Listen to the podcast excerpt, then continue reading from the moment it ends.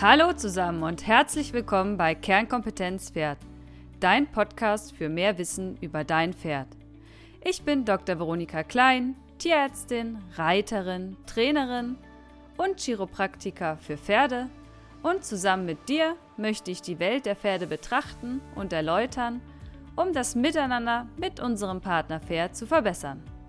Ganz nach dem Motto, es ist nicht wichtig, besser als jemand anderes zu sein, sondern es geht darum, besser als am Tag zuvor zu sein.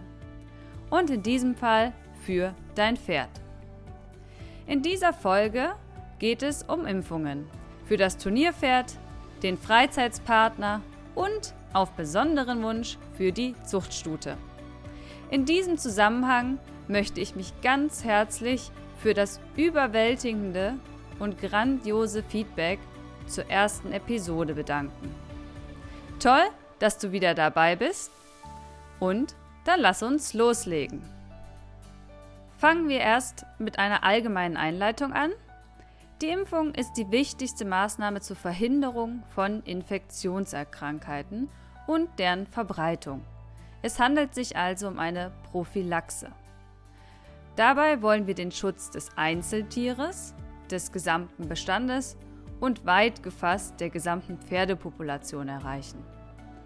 Anzustreben sind vollständige Bestandsimpfungen, wobei alle Tiere eine vollständige Grundimmunisierung erhalten und dann je nach Einsatz regelmäßig nachgeimpft werden. So entsteht dann eine stabile Impfdecke, die den bestmöglichen Schutz gewährleistet. Wünschenswert wäre ein gemeinsamer Impftermin an dem alle Tiere geimpft werden, so dass keine Impflücken entstehen können, weil die Nachimpfung vergessen worden ist, was ja einfach schon mal vorkommen kann. Bei uns in der Gegend handhaben wir es so, dass wir zum einen Weihnachten impfen, so können die Feiertage, an denen die Pferde dann ja weniger machen dürfen, genutzt werden, mit der Verwandtschaft eine, ja, hoffentlich besinnliche Zeit zu verbringen. Und ja, der zweite Termin liegt dann in der Woche vor dem Schützenfest. Da kommt es wohl dann auch allen entgegen, dass die Pferde zwei, drei Tage pausieren müssen. Hier werden die folgenden Tage wohl genutzt, um ausgelassen zu feiern. Das ist sicherlich nur eine Möglichkeit, um sich eine Eselsbrücke zu schaffen, damit der Impftermin nicht in Vergessenheit gerät. Vielleicht hast du ja auch die eine oder andere außergewöhnliche Idee zu diesem Punkt. Wenn ja, magst du sie uns ja vielleicht mitteilen. Insgesamt werden die Impfungen in zwei Gruppen unterteilt, den Core-Komponenten und den Non-Core-Komponenten. Die Core-Komponenten sind die Impfungen, die in den Leitlinien prinzipiell für alle Pferde empfohlen werden. Und die Non-Core-Komponenten sind Impfungen, die lediglich bei einer potenziellen Gefährdung geimpft werden. Zu den grundsätzlich empfohlenen Impfungen in den Leitlinien zählen Tetanus, Influenza und Herpes.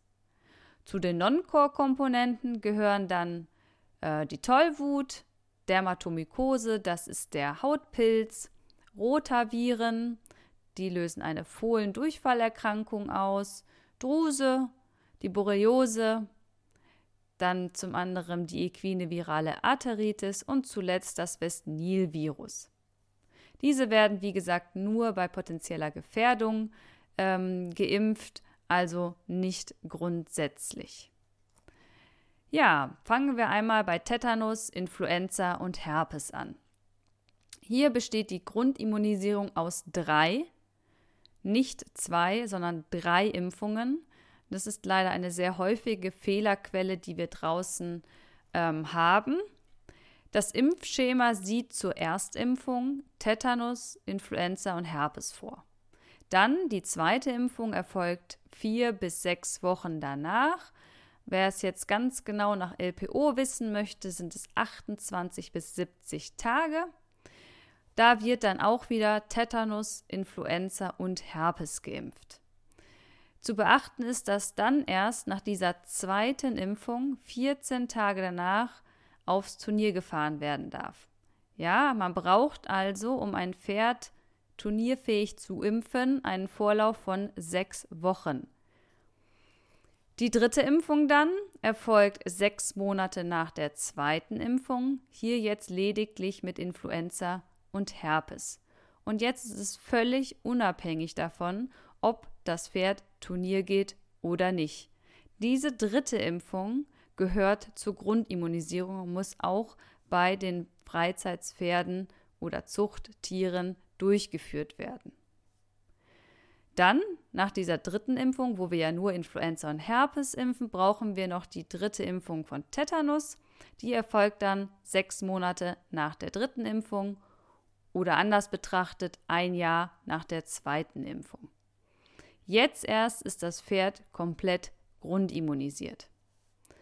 Ja, und im Folgenden haben wir dann Wiederholungsimpfungen von Tetanus alle zwei bis drei Jahre, Influenza für die Turnierpferde alle sechs Monate plus 21 Tage sind erlaubt.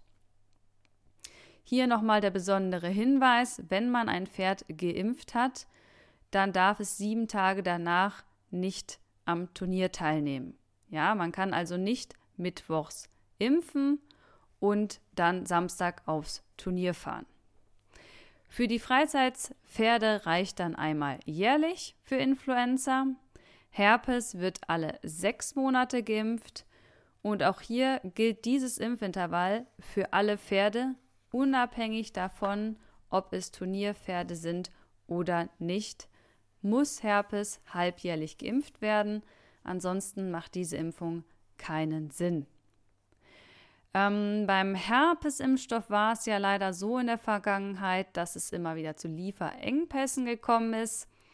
Wird der Lebendimpfstoff geimpft, dann hat man einen Sticker im Pass, wo Prävakzinol draufsteht. Ist das Impfintervall bei der Grundimmunisierung etwas anders? Hier erfolgt die Zweitimpfung nach vier nicht nach vier bis sechs Wochen, so muss man sagen, sondern erst nach drei bis vier Monaten. Und dann wird aber auch hier ganz normal halbjährlich weiter geimpft. Kommen wir kurz einmal zu den Zuchtstuten und Fohlen. Hier ist es so, dass die Immunkompetenz der Fohlen abhängig ist von den Impfungen der Mutterstute. Das heißt, zu beachten ist, dass die Pferde eine undurchlässige Plazenta haben für Impfantikörper. Die Antikörper von der Mutter werden also nach der Geburt durch die erste Milch, die man Kolostrum nennt, aufgenommen. Die schützen dann das Fohlen für die ersten Monate. Diese mütterlichen Antikörper werden aber mit der Zeit abgebaut. Sie haben also eine Art Verfallsdatum, kann man es nennen. Nach diesem Zeitpunkt müssen die Fohlen dann eigene Antikörper produzieren. Und hierfür ist dann eine Fohlenimpfung nötig. Und zwar geht das ab dem sechsten Monat. Ist jetzt nicht bekannt, wie die Mutter geimpft worden ist, können die Antikörper bestimmt werden. Da existiert zum Beispiel ein Schnelltest für Tetanus-Antikörper auf dem Markt. Es ist also grundsätzlich zu empfehlen, für alle, die züchten, regelmäßig ihre Stuten impfen zu lassen, damit die Fohlen dann in den ersten sechs Monaten ausreichend geschützt sind. Haben wir jetzt eine trächtige Stute, dann wird zum einen die Herpesimpfung empfohlen, da Herpes Aborte, also Fehlgeburten, auslöst und die werden dann während der Trächtigkeit geimpft. Zum einen, wenn ich den Lebendimpfstoff verwende, wie gesagt, da steht auf dem Sticker dann Prävakzinol im vierten und achten Monat, also insgesamt zweimal. Wenn ich den inaktivierten Impfstoff nehme, dann steht auf dem Sticker EKIP 1,4. Was das bedeutet, da kommen wir später noch zu. Dann werden die Stuten geimpft im fünften, siebten und neunten Monat, also insgesamt dreimal. Kann man sich also merken, ähm, bei dem Lebendimpfstoff zweimal, das sind die geraden Zahlen 4 und 8. Und bei dem inaktivierten Impfstoff sind es die ungeraden Zahlen, also dreimal insgesamt 5, 7 und 9. Monat. Man sollte also so Mitte der Trächtigkeit mal darüber nachdenken oder sich daran erinnern, dass die trächtige Stute nochmal geimpft wird zum Boostern und dann zum Ende der Trächtigkeit nochmal. Möchte man jetzt auch Influenza der Zuchtstute impfen, wird empfohlen, im fünften und im zehnten Monat nochmal zu impfen. Ja, dann kommen wir einmal zu den einzelnen Erkrankungen. Beginnen wir hier mit Tetanus. Das wird auch der Wundstarkrampf genannt. Hier wird es ausgelöst durch ein Bakterium und das führt leider häufig zum Tod. Diese Impfung ist ein absolutes Muss. Sie schützt zu 100 Prozent, ist gut verträglich und kostengünstig. Da gibt es also keinen Grund, warum man das nicht impfen sollte. Zudem kommt der Erreger überall in der Umwelt vor, also im Boden sozusagen. Und er dringt über die kleinsten Hautwunden ein. Ja, dafür braucht man keine große blutende, sichtbare Hautverletzung, sondern nur so ein ganz kleiner Kratzer reicht da schon aus. Verletzt sich jetzt ein ungeimpftes Pferd, wird zum einen natürlich die Tetanusimpfung durchgeführt, aber zusätzlich wird auch noch Tetanus-Serum in Kombination gespritzt. Dieses Serum kann man auch bei Fohlen anwenden von ungeimpften Müttern und zwar dann direkt nach der Geburt. Ein Symptom des Tetanus ist, dass das dritte Augenlid vorfällt. Das ist was, was man gut beurteilen kann. Wenn du selber nicht weißt, wo das dritte Augenlid ist, lass es dir von deinem Tierarzt einmal zeigen. Ja, dann zum zweiten Punkt, die Influenza, also die Grippe. Das ist eine Viruserkrankung der Atemwege und die Viren werden über das Sekret des Atmungsapparats übertragen und verursachen hohes Fieber und Husten, also wie die Grippe beim Menschen im Prinzip. Ja, bei Pferden kann die Erkrankung zu chronischen bleibenden Schäden der Atemwege führen so dass die Leistungsbereitschaft der Tiere als Reitpferde stark eingeschränkt sein kann. Besonders Ansammlungen von Pferden, wie bei Sportveranstaltungen, dienen dem Virus zum Verbreiten. Daher wird auch gefordert, halbjährlich die Turnierpferde zu impfen, damit diese einen höheren Antikörpertiter haben. Ja, und einmal zum Übertragungsweg. Es ist eine Tröpfcheninfektion, also Sekret der Atemwege wird übertragen. Und hier kann man den direkten Vergleich zum Menschen ziehen. Wenn mir einer gegenübersteht, der Fieber hat und eine Rotznase, dann würde ich den natürlich nicht küssen, weil ich mich nicht anstecken möchte. Das heißt, wenn ich jetzt ein Pferd im Stall mit Fieber habe, kann das potenziell ansteckend sein. Das heißt, wenn wir es jetzt aufs Küssen beziehen, würde ich den nüstern Kontakt unter den Pferden, also das Beschnuppern, unterlassen. Wenn ich jetzt wieder zum Menschen übergehe, wenn ich eine erkrankte Person vor mir habe mit Grippe, würde ich ihm vielleicht auch nicht die Hand schütteln, sondern eher aus der Weite winken zur Begrüßung. Das heißt, ich würde jetzt nicht hingehen und das eine Pferd anfassen an der Nase, zum nächsten Pferd gehen und das wieder anfassen. Bedeutet im Klartext übertragen auf die Pferde, wenn ein Pferd mit Fieber im Stall steht, lasse ich es nicht mit meinem Pferd schnuppern und ich fasse es auch nicht an und gehe dann zu einem anderen Pferd. Ja, dann zum Herpes. Die Herpesimpfung ist ja häufig Bestandteil emotionaler Diskussionen ob wir impfen sollen oder nicht. Und ja, wir versuchen heute die Thematik mal sachlich aufzuarbeiten. Es gibt den Herpes-Virus Typ 1 und 4, also es gibt auch noch mehr, aber diese hier sind jetzt relevant fürs Pferd, wobei Typ 1 löst Stutenaborte, also die Fehlgeburt aus und neurologische Veränderungen. Das sind schlaganfallartige Erscheinungen. Ausgeschieden werden die Viren über die Atemwege und die Ansteckung erfolgt über den direkten Kontakt, wo wir wieder beim Küssen und Händeschütteln wären. Ja, und einmal infiziert bildet sich eine Latenz, so wird das genannt. Das bedeutet eine persistierende Infektion. Das Virus bleibt also ohne Symptome im Tier und das wahrscheinlich lebenslang. Wir haben also einen Virusträger und Ausscheider ohne sichtbare Erkrankung. Bei Stress kann das Virus dann aktiviert werden. Ich denke, das kennt auch jeder im Zusammenhang mit Lippenherpes beim Menschen. Geht es uns gut, ist alles tutti. Bei Stress sprießen dann die hässlichen und lästigen Bläschen an der Lippe. Ja, nach der Übertragung vermehren sich die Herpesviren dann in der Nasenschleimhaut und wandern ins Lymphgewebe. Stichpunkt dicke Lymphknoten. Das ist Phase 1. Anschließend gelangen sie dann ins Blut, das nennt man Viremie. Dann haben wir Phase 2, dann verteilt sich der Virus im Körper und durch das Blut gelangt es dann zum einen an die Gebärmutter und zum anderen ans Gehirn oder ZNS, also das zentralnervöse System, und richtet dort dann Schaden an. Jetzt sind wir quasi in Phase 3. Sodass die Plazenta sich dort ablöst und das ungeborene Fohlen abgestoßen wird. Es kommt dann zur Fehlgeburt. Das ZNS ist in 25 Prozent der Fälle beteiligt und es führt zu Lähmungen und Koordinationsstörungen. Dabei kommt das Pferd zum Festliegen und kann den Urin zum Beispiel nicht mehr halten. Und hier müssen die Pferde häufig aus Tierschutzgründen euthanasiert, also eingeschläfert werden. Ja, das zu Herpes Virus Typ 1. Der zweite, der noch relevant ist, ist Herpes Typ 4. Das löst eine fieberhafte Atemwegserkrankung aus.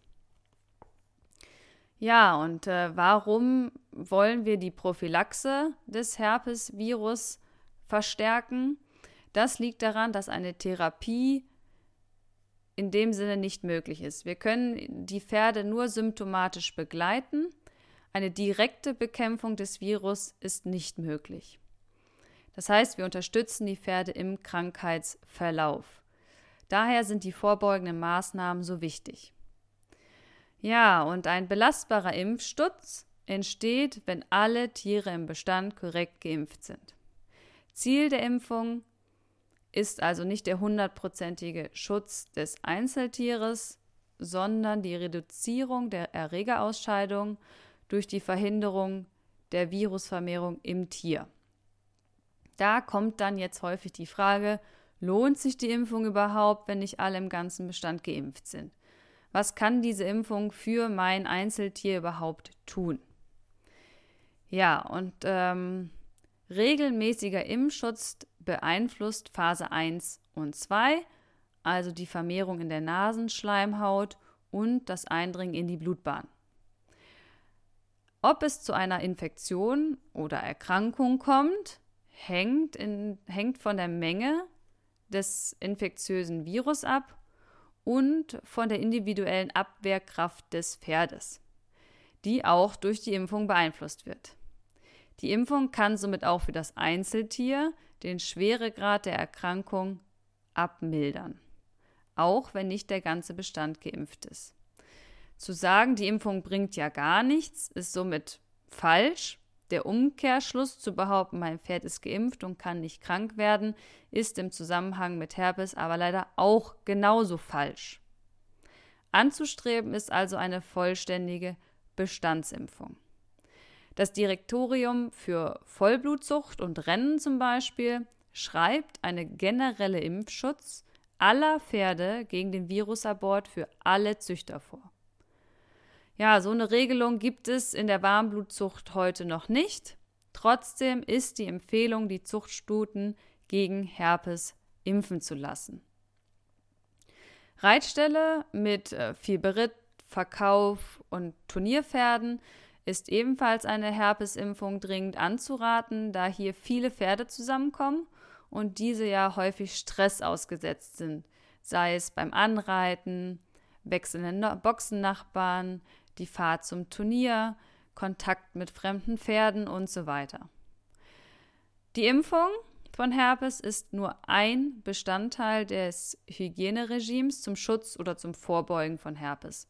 Das heißt, wir haben da auch noch andere Komponenten, um den Bestand vor Herpes zu schützen. Dazu zählt zum Beispiel Quarantäne für neue Pferde, eine saubere Stalleinrichtung, Trennung von Zucht- und Turnierpferden, ganz wichtig, und dann und so weiter.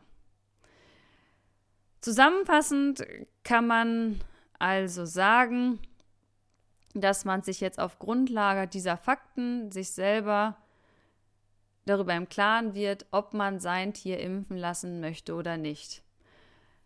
Ich handhabe es so, meine Turnierpferde sind Herpes geimpft. Mein Rentner zu Hause, der im Prinzip im geschlossenen Betrieb steht und keinen Kontakt mehr zu Fremden hat, ist nicht Herpes geimpft. So, das war viel Theorie. Nochmal eine Zusammenfassung. Die Tetanusimpfung ist ein absolutes Muss für alle Pferde. Also für das Fohlen ab sechs Monate, jede Zuchtstute, den Freizeitspartner, das Turnierpferd und jeden Rentner. Sie hat einen hundertprozentigen Schutz, ist gut verträglich und kostengünstig. Die Influenza-Impfung ist für Turnierpferde alle halbe Jahr verpflichtend und ansonsten für alle anderen einmal jährlich ausreichend.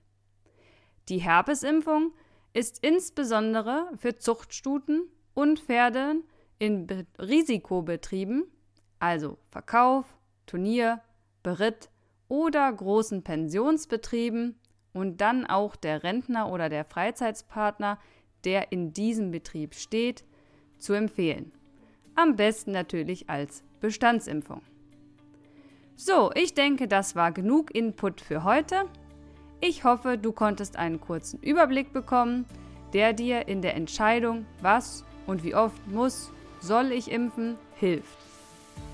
Damit beende ich die Folge und dann geht es in 14 Tagen weiter mit den Impfungen der zweiten Gruppe.